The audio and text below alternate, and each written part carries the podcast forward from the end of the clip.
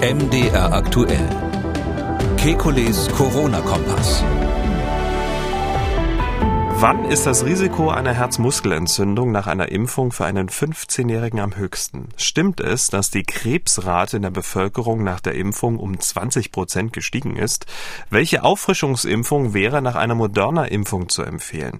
Und Herzrasen nach einer BioNTech-Impfung? Damit hallo und herzlich willkommen zu einem Kekulis Corona-Kompass Hörerfragen Spezial. Nur mit Ihren Fragen und die Antworten kommen wie immer vom Virologen und Epidemiologen Professor Alexander Kekulé. Ich grüße Herr Kekulé. Hallo, Herr Schumann. Frau Braun hat angerufen, sie macht sich Sorgen um ihren Sohn. Ich habe meinen Sohn jetzt impfen lassen mit BioNTech. Er ist 15 Jahre alt und mache mir natürlich immer noch Sorgen wegen der Myokarditis und bin ganz vorsichtig. Er darf keinen Sport treiben. Es ist jetzt eine Woche her und ich frage mich, wie lange besteht denn die Gefahr einer Myokarditis? Also kann diese noch in drei Monaten auftreten oder in acht Wochen oder sind wir nach ein, zwei Wochen schon äh, der Gefahr entwichen? Das würde mich sehr interessieren. Also die äh, Myokarditis muss man jetzt vorne wegschicken, ist wirklich, wirklich selten. Nur, nur, nur um das nochmal einzuordnen. Und wenn sie kommt, ist es so, dass sie fast immer ähm, wieder gut ausheilt. Das, das nur vorneweg. Das ist nichts, vor dem man groß Angst haben muss. Ja, also die äh, Studien, wo dann untersucht wurde, wie groß der Abstand war von der zweiten Impfung oder von der Impfung, ähm, die zeigen, dass es in, letztlich eine Häufung gibt, auch vier Wochen später noch. Also das, die meisten treten innerhalb von ein bis zwei Wochen auf, aber auch vier Wochen nach der zweiten Impfung ist es so, dass man ähm, noch eine Häufung von Myokarditiden hat. Ähm, zumindest ist es so weit beobachtet worden. Keiner hat sich jetzt die Mühe gemacht, das acht Wochen oder 16 Wochen lang zu beobachten. Das ähm, hat auch dann den Nachteil, dass dann die Zahlen immer verwaschener werden. Je länger der Zeitraum ist, den man da vergleicht, desto mehr Myokarditiden hat man natürlich auch als Hintergrundaktivität sozusagen zufällig. Und ähm, dadurch wird es dann immer schwieriger, die besondere Wirkung dieses, äh, dieser Medikation quasi rauszu, rauszufiltern. Und drum äh, hat man diese vier Wochen eigentlich meistens genommen. Äh, ich würde mal sagen, so mit dem gesunden Menschenverstand ähm, ist es ja sehr wahrscheinlich, dass es sich hier um eine immunologische Reaktion handelt. Also es gibt keine andere Theorie, um das zu erklären, äh, dass da irgendwas im Herzmuskel passiert, was wir zwar nicht verstehen, was aber was damit zu tun hat, dass das Immunsystem ähm, hier irgendwie entweder auf die RNA äh, direkt oder auf das S-Protein, was da generiert wird, anspringt und dadurch so eine lokale Entzündung im Herzmuskel macht. Solche Entzündungsreaktionen, da es ja keine chronische Entzündung ist, sondern eine akute, die dann auch wieder weggeht, die würde man nicht später als zwei Wochen nach der Impfung erwarten. Also das wäre meines Erachtens äh, sehr, sehr unwahrscheinlich, so dass ich jetzt persönlich, ohne dass es dafür eine gute ähm, Basis gibt aufgrund von klinischen Studien, würde ich sagen, aufgrund der zu erwartenden immunologischen Zusammenhänge äh, ist zwei Wochen ein guter Zeitraum, um sich ein bisschen zu schonen. Das heißt aber bitte nicht, dass, dass der Bub jetzt irgendwie äh, überhaupt nicht mehr raus darf und nur auf dem Sofa sitzen muss. Ich würde nur besondere Anstrengungen vermeiden. Also der soll sich jetzt nicht übermäßig anstrengen, aber natürlich sonst alles machen wie immer. Also die Spülmaschine kann er ausräumen. den Müll runtertragen. Auch den Staubsauger kann man bedienen. Herr Bauer hat gemailt. Er schreibt, ich überlege, ob ich meine Tochter impfen lassen soll. Sie ist zwölf Jahre alt, sehr zierlich und eher klein für ihr Alter. Mich beunruhigen die neuen Erkenntnisse, dass Moderna eine stärkere Immunreaktion hervorruft und daher vermehrt Herzmuskelentzündung bei Jugendlichen hervorruft. Meine Tochter würde vom Hausarzt BioNTech bekommen, welcher niedriger dosiert ist, jedoch trotzdem die Erwachsenendosis. Ich frage mich, ob nicht auch dies viel zu hoch ist. Bei jüngeren Kindern soll zukünftig ein Drittel der Dosis verabreicht werden. Wenn sie also ein Jahr jünger wäre, würde sie eine viel geringere Dosis bekommen, zumal viele Elfjährige ein höheres Körpergewicht haben als meine Tochter. Mich verunsichert das sehr und ich verstehe nicht, dass man für die 12- bis 15-Jährigen nicht die Hälfte oder zumindest zwei Drittel der Dosis verwendet, damit die Reaktion nicht so stark ausfallen würde und eventuell auch weniger Herzmuskelentzündung auftreten würden. Ich wäre über eine Antwort sehr dankbar. Viele Grüße. Tja, das war ein äh, ärztlich gedachter, ärztlich formulierte, formuliertes Schreiben. Äh, die Frau Bauer hat so gedacht, wie die meisten Kinderärzte sich das überlegen. Da geht's nämlich nach Körpergewicht. Also Kinderärzte dosieren typischerweise natürlich auch nach Alter, klar. Aber ähm, wenn das jetzt jemand ist, der ein Jahr älter ist als die Schwelle, aber besonders wenig Körpergewicht hat oder aus anderen Gründen von der Entwicklung vielleicht eher in die untere Altersgruppe passt, dann wird es bei der kinderärztlichen Therapie natürlich in Erwägung gezogen. Ähm, ja, also ähm, das hängt letztlich, dass es so, dass es so merkwürdig diese Altersgrenze gibt. Das hängt eben jetzt mit den Notfallzulassungen der Impfstoffe zusammen. Da steht halt einfach immer das Alter drinnen, in dem die zugelassen sind, und das hängt wiederum von den Studien ab, die gemacht wurden. Ähm, ist, ist, ist, man könnte ja auch umgekehrt sagen, warum kann man einem Elfjährigen nicht die volle Dosis geben? Wenn es beim Zwölfjährigen äh, kaum Nebenwirkungen hat, hat es beim Elfjährigen wahrscheinlich auch keine. Ähm, diese Grenze ist ein bisschen willkürlich. Also ich kann da nur den Hinweis geben, dass jeder Arzt ähm, ähm, im Sinne von Off-Label-Use, also außerhalb des ähm, Empfohlenen, äh, darf der letztlich auch ähm, eine geringere Dosis verabreichen. Also wenn ein Kinderarzt jetzt sagen würde, okay, in diesem besonderen Fall aufgrund meiner ärztlichen Entscheidungsfreiheit und Erfahrung stelle ich fest, ähm, da ist die halbe Dosis erforderlich, dann ähm, hindert ihn niemand dran, die halbe Dosis zu injizieren. Ähm, das hat äh, bei diesen Impfungen eben den Nachteil, dass man dann die Frage stellen muss, gilt dann jemand, der da zweimal geimpft ist, äh, wo nur die halbe Dosis drinnen war, als vollständig geimpft hinterher. Da will ich jetzt nicht drüber mich auslassen. Ähm, rein formal juristisch wäre es wahrscheinlich so, wenn der nicht nach der Empfehlung geimpft wurde, dann ist er irgendwo nicht vollständig geimpft. Ähm, das müsste man vielleicht mal beim RKI anfragen, was da die Empfehlung wäre. Am Ende würden das auch die Gerichte entscheiden. Wenn ich da Sachverständiger wäre, würde ich sagen, da gibt es zwei Hilfsparameter. Das eine ist, man nimmt einfach hinterher Blut ab und schaut, ob die Antikörperreaktion gut war.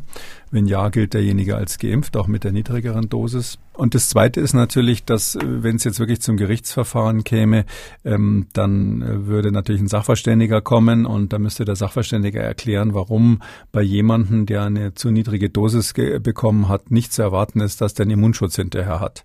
Da hätte der Sachverständige wahrscheinlich Schwierigkeiten, so dass ich mir vorstellen könnte, sobald ähm, der, das erste Verfahren an irgendeinem deutschen Verwaltungsgericht dann gelaufen ist, wo das Verwaltungsgericht sagt, jawohl, wenn ein Arzt als Off-Label-Use ähm, wissenschaftlich begründet muss es dann immer sein, sagt, ich nehme hier die niedrigere Dosis, die ja, das müsste dann ungefähr die Dosis sein, die ja in Erprobung ist für die Zwölfjährigen.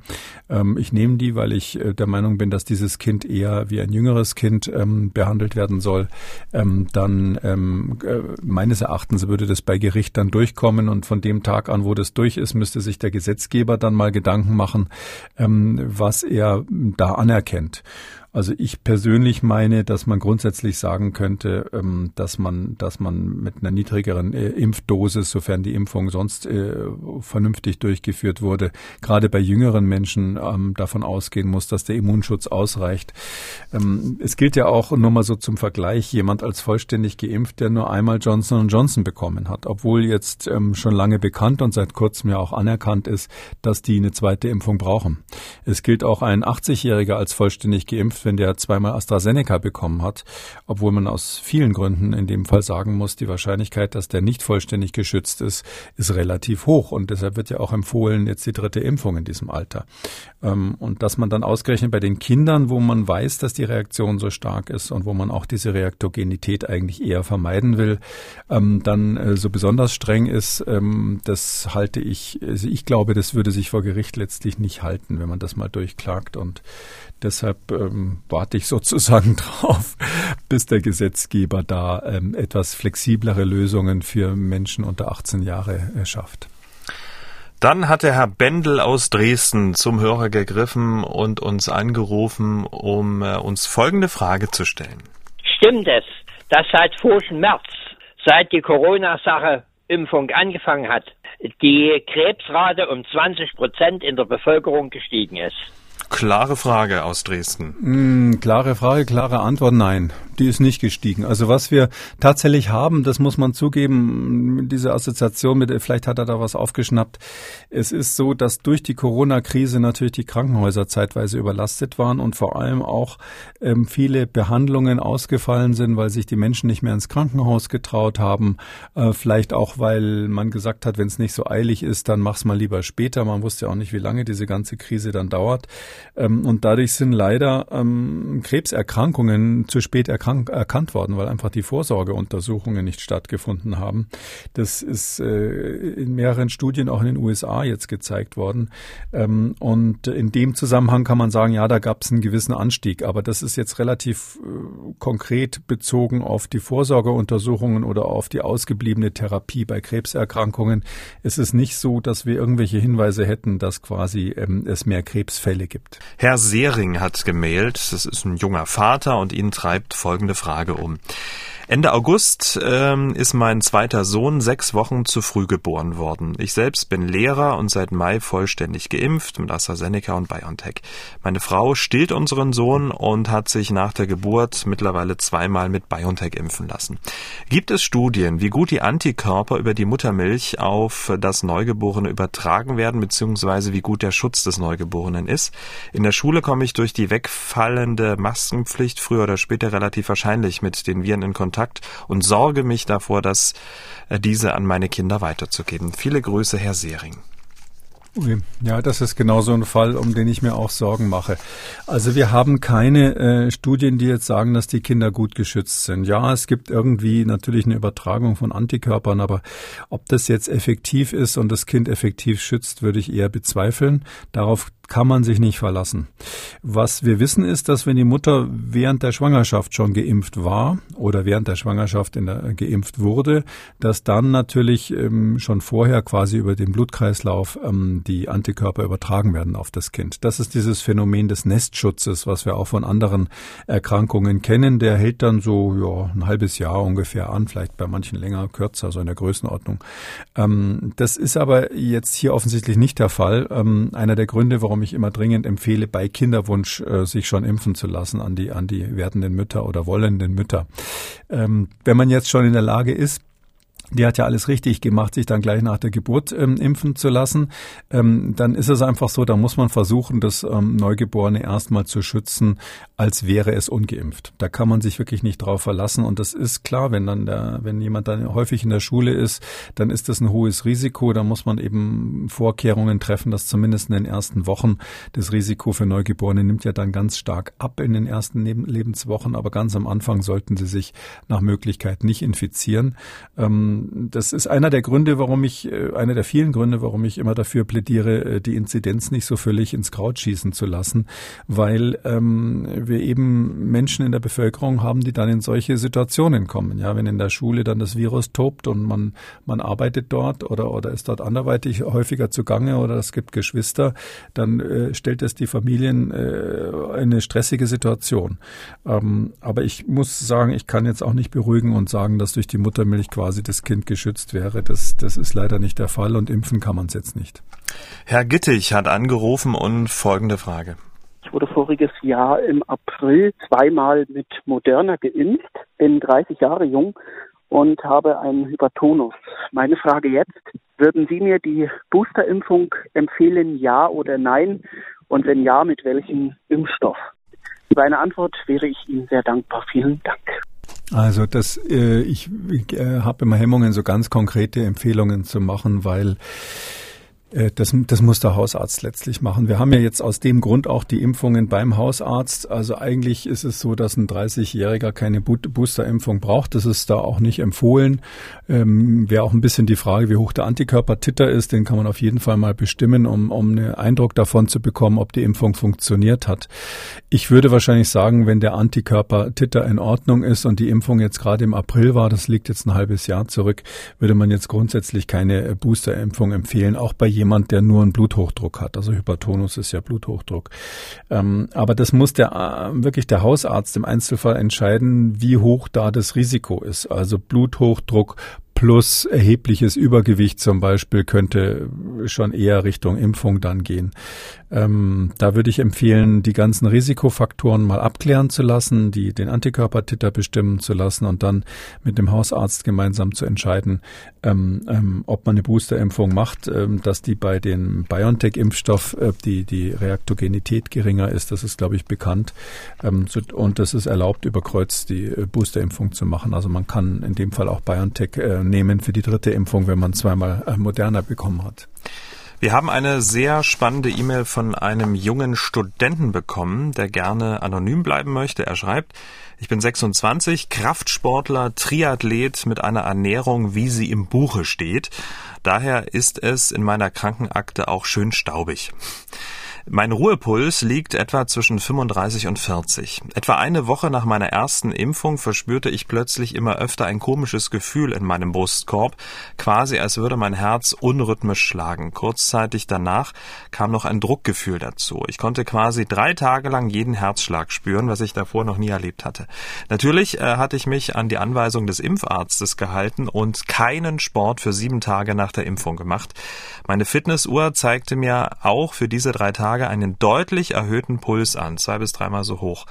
Nun bin ich tatsächlich besorgt, mir nochmal eine zweite Impfung geben zu lassen. Um ehrlich zu sein, würde ich es tatsächlich eher nicht machen, da meine Uni aber ein 3G-Modell durchzieht und ich mir nicht jeden Tag einen Test leisten kann, würde ich gerne fragen, was ich tun soll. Impfstoff wechseln? Ähm, der Hinweis, er wurde mit BioNTech geimpft oder was bleiben für Alternativen? Viele Grüße. Oh weh, das sind jetzt Menschen, die sind ähm, letztlich mehr durch die Regularien in die Enge getrieben als durch das Virus selber. Also das Einfachste ist, was man schon mal sagen kann, also BioNTech ähm, ist von der Reaktogenität her ähm, ähm geringer als Moderna so im Durchschnitt, natürlich nicht bei jedem Einzelnen, aber wenn man dann viele Menschen nimmt, ist, ist, es im Durchschnitt so, dass man, so dass man jetzt nicht empfehlen würde, auf Moderna umzusteigen. Ähm, und bei den Proteinimpfstoffen, die dann irgendwann mal kommen sollen, also den nicht äh, vektorbasierten oder RNA-basierten, da zeigen die ersten Daten, dass die eben tendenziell etwas schwächer sind, was die auf, den Auffrischeffekt, also diesen Booster-Effekt betrifft. Ähm, man kann jetzt nicht unbedingt daraus, dass man jetzt so ein komische Herzgefühle hatte, Herzpalpitationen, also so ein, so ein Gefühl, als würde das Herz schlagen oder auch möglicherweise schnellere Herzfrequenz. Daraus kann man jetzt nicht unbedingt schließen, dass das eine Nebenwirkung der Impfung war. Aber ich verstehe, wenn jemand selber diese Assoziation hat. Es ist ja auch so, dass wenn man dann glaubt, es lag an der Impfung, dann hat man vielleicht ähm, Ängste natürlich. Man weiß, es könnte jetzt das Herz betroffen sein. Äh, wenn dann die, der Ruhepuls hochgeht, ähm, hängt es unter Umständen auch damit zusammen. Also zwei bis dreimal, also dreimal 40 wären ja 120 Ruhepuls. Das ist schon, das ist schon fett. Das wäre schon pathologisch, würde man als, als Kardiologe dann sagen, also krankhaft. Ähm, ich kann allen, die sowas empfinden nach der Impfung und sagen, Mensch, da, da stimmt irgendwas nicht an meinem Herz. Man konzentriert sich ja da manchmal so drauf, ohne dass es jetzt wirklich einen biologischen Grund hat.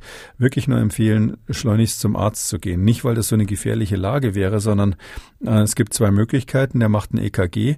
Entweder ist in dem EKG alles in Ordnung, dann ist man hoffentlich beruhigt und das, das senkt dann auch den Puls. Äh, oder der stellt wirklich fest, dass man eine Herzmuskelentzündung hat, so eine ganz leichte, die man sonst nicht bemerkt hätte. Und das ist auch gut, weil dann die Statistik ein bisschen transparenter wird ähm, bezüglich des Eisbergs, den wir da nicht, nicht genau sehen bei den Myokarditiden. Also da das aber jetzt hier nicht passiert ist, kann man jetzt aus den Daten, auch wenn die Fitnessuhr da irgendwas angezeigt hat, kann man jetzt nicht schließen, dass das eine Myokarditis damals war. Ähm, so dass man jetzt grundsätzlich sagen würde, die, der zweiten Impfung steht nichts äh, im Wege. Ähm, ich würde es mal mit dem Arzt besprechen. Also wenn der sagt, ähm, das ist so eine Situation, da ähm, kann ich als Hausarzt tatsächlich ähm, nicht empfehlen, die zweite Impfung zu machen ähm, weil das eben so ein Sportler ist, der vielleicht schon, schon so ein Sportlerherz oder sowas hat, kann man ja alle möglichen Dinge sich überlegen. Dann kann ich mir vorstellen, dass man an der Universität, das sind ja auch keine Unmenschen, wenn man dann wirklich einen Attest hat, dass der Arzt sagt, die zweite Impfung kann ich im Moment nicht empfehlen, dass die einem dann, wie es ja in manchen Bundesländern noch ist, ähm, die Schnelltests umsonst geben. Es ist ja so, dass bei dem universitären 3G-Modell äh, die Studenten zum Teil noch das, äh, die, die, die Tests umsonst bekommen, je nach Bundesland. Und ähm, das finde ich eigentlich ganz vernünftig, wenn man, wenn man da mal so eine Lösung mit der Universität sucht. Aber auch ein Hausarzt hat mal Fragen und äh, will die beantwortet haben hier im Corona-Kompass. Ein Hausarzt aus Delmenhorst hat angerufen. Einer meiner Patienten äh, hatte im Oktober 2020 eine Corona-Infektion und hätte nach sechs Monaten nach Ablauf der genesenen Zeit äh, geimpft werden sollen. Den Termin hat er ein bisschen verpasst und ist jetzt erst geimpft worden. Und man hat ihm gesagt, weil eine zu große Abstand zwischen der zwischen den sechs Monaten des, der Genesung und der jetzigen Impfung war, müsste er zwei Impfungen erhalten. Ist das so? Ist das so geregelt? Macht das auch Sinn? Delmenhorst ist ja in Niedersachsen, also aus bayerischer Sicht im Preußenland. Ähm, da weiß ich nicht genau, ähm, was da die Regelungen sind, ehrlich gesagt. Also sinnvoll wäre das natürlich überhaupt nicht, das muss man ganz klar sagen, ähm, weil ja ähm, der genesenen Status auch nachgewiesen werden kann inzwischen durch den Antikörpertest. Ähm, und die, die Antikörper getestet sind, äh, die wissen ja häufig gar nicht, wie lange das her ist, dass sie krank waren. Da kommt es einfach nur dran, darauf an, dass sie durch den Antikörperstatus nachweisen, dass sie Covid schon hatten. Ähm, vielleicht kann man mit dem Hausarzt zusammen da äh, einen zweiten Versuch machen, indem man sozusagen ähm, den genesenen Status jetzt nicht mehr durch die PCR, die dann mehr als sechs Monate her ist, nachweist, sondern durch einen Antikörpertest nachweist und äh, mal versucht, ob es dann durchgeht bei der Behörde. Aber da kann ich jetzt für Niedersachsen keine echt gute Prognose machen. Sinnvoll ist es natürlich nicht, das ist klar. Aber grundsätzlich ähm, Antikörper plus eine Impfung, um dann vollständig zu sein, ist ja eigentlich die offizielle Regelung und ähm, ja auch bundesweit, ne? also jetzt unabhängig vom Bundesland. Genau, das ist eigentlich eine Regelung, die äh, bundesweit ähm, ja dann endlich irgendwann erlassen wurde. Das war ja schon immer so eine Schwachstelle, ähm, dass diese sechs Monatsfrist da galt, ähm, so dass ich mir vorstellen kann, dass es vielleicht nur so eine Formalie war, ja, dass man äh, man kann das ja, glaube ich, in jeder Apotheke eigentlich vorlegen und die die der Apotheke Apotheker ähm, hat halt sein Schema F, nachdem man da feststellen muss, ob die Voraussetzungen erfüllt sind.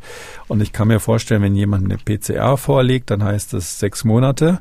Und wenn jemand einen Antikörpertest vorlegt, dann ist das unbefristet. Also wahrscheinlich wird es auf dieser Basis sein. Ähm, und deshalb würde ich es auf diese Weise nochmal versuchen. Frau Böbel hat angerufen. Sie und ihr Mann sind mit AstraZeneca geimpft worden im April. Die erste und elf Wochen später gab es dann die zweite. Und nun stellt sich folgende Frage. Ist es sinnvoll, eine Auffrischungsimpfung zu machen oder kann man einfach davon ausgehen, dass alles gut ist? Wir sind 72 bzw. 70 Jahre alt. Es wäre also schön, wenn wir dazu eine Information bekommen könnten. Ich würde ehrlich gesagt, äh, wenn es nur AstraZeneca war, ähm, eine Auffrischimpfung machen. Ähm, jetzt, wenn im April die Impfungen waren oder die erste Impfung im April war, dann ist jetzt ein ganz guter Zeitpunkt. Ähm, sicher ist sicher und man hat sich ja deshalb impfen lassen, weil man davon erhofft, dass man zumindest von schweren Verläufen und von Todesfällen dann ähm, geschützt ist. Und da hat AstraZeneca bezüglich des Delta-Virus, ähm, wenn man so will, eine Schwachstelle. Ähm, und das ist auch so, dass nach sechs Monaten die eben die, die, der Impfschutz langsam äh, abnimmt, ähm, also dass ich sagen würde, in der Gesamtbetrachtung ist es sinnvoll, ähm, jetzt noch mal noch eine Auffrischimpfung zu machen. Der Lothar hat uns eine Mail geschrieben mit folgender Frage: Die Maßnahmen haben im letzten Winter zu einem deutlichen Rückgang der Influenza-Infektionen geführt. Durch den fehlenden Kontakt wird nun ein schwächerer Immunschutz in der Gesellschaft vermutet. Trifft dies jedoch auch auf Menschen zu, die sich äh, vor dem Winter 2020 gegen Grippe impfen ließen und so zu einem unnatürlichen Immuntraining kamen? Diese Frage hat sich in unserem Freundeskreis gestellt und könnte allenfalls noch mehr Menschen interessieren. Viele Grüße, Lothar. Ja, also das unnatürliche Training durch die Grippeimpfungen, das bringt tatsächlich was. Vor allem, wenn man sie regelmäßig macht. Ähm, die Grippeimpfung ist ja von der Effektivität her nicht so gut. Also gibt welche, die manche manchmal ist es 30 Prozent, manchmal ist es 60 Prozent, aber irgendwo in dem Bereich bewegt sich das. Bei, bei Covid wären wir sehr unglücklich, wenn wir so, so schwache Impfstoffe hätten. Aber der Effekt, den wir tatsächlich sehen, ist, dass Menschen, die sich regelmäßig gegen Grippe impfen lassen, auch wenn sie keine Erkrankungen dann haben, ähm, so eine Art äh, kumulative Immunität aufbauen. Das Immunsystem kriegt jedes Mal ja ein bisschen andere Variante, typischerweise geänderte Variante des äh, Impfstoffs äh, zu sehen. Und dadurch ähm, legt sich das so ein ganzes Arsenal von Antikörpern und Zellen äh, zurecht, mit denen es dann neue Influenza-Viren bekämpfen kann. Natürlich ist jetzt bei der Influenza ähm, eine echte Infektion, eine echte Grippe sowas, was, was wie ein, wie ein starker Booster wirkt. Aber auch das will man ja nicht freiwillig haben. Wir vermissen ja nicht wirklich die Influenza. Ähm, und äh, deshalb würde ich sagen, ja, es stimmt. Wer sich vor allem regelmäßig geimpft hat, ähm, kann damit rechnen, dass, dass das Immunsystem sich noch besser an äh, Influenza-Viren erinnert, als jemand, der sich nicht geimpft hat und keine Infektion bekommen hat. Ja, damit sind wir am Ende von Ausgabe 234 Kekules Corona-Kompass Hörerfragen Spezial. Ähm, vielen Dank, Herr Kekule. Wir hören uns dann am Dienstag, den 26. Oktober wieder. Bis dahin. Gerne wünsche ich ein schönes Wochenende, Herr Schumann. Sie haben auch eine Frage, wollen was wissen? Dann schreiben Sie uns an mdraktuell-podcast.mdr.de. Sie können uns auch anrufen 0800 322 00. Kekules Corona-Kompass als ausführlicher Podcast unter Audio und Radio auf mdr.de, in der ARD-Audiothek, bei YouTube und überall, wo es Podcasts gibt. MDR aktuell. Kekules Corona-Kompass.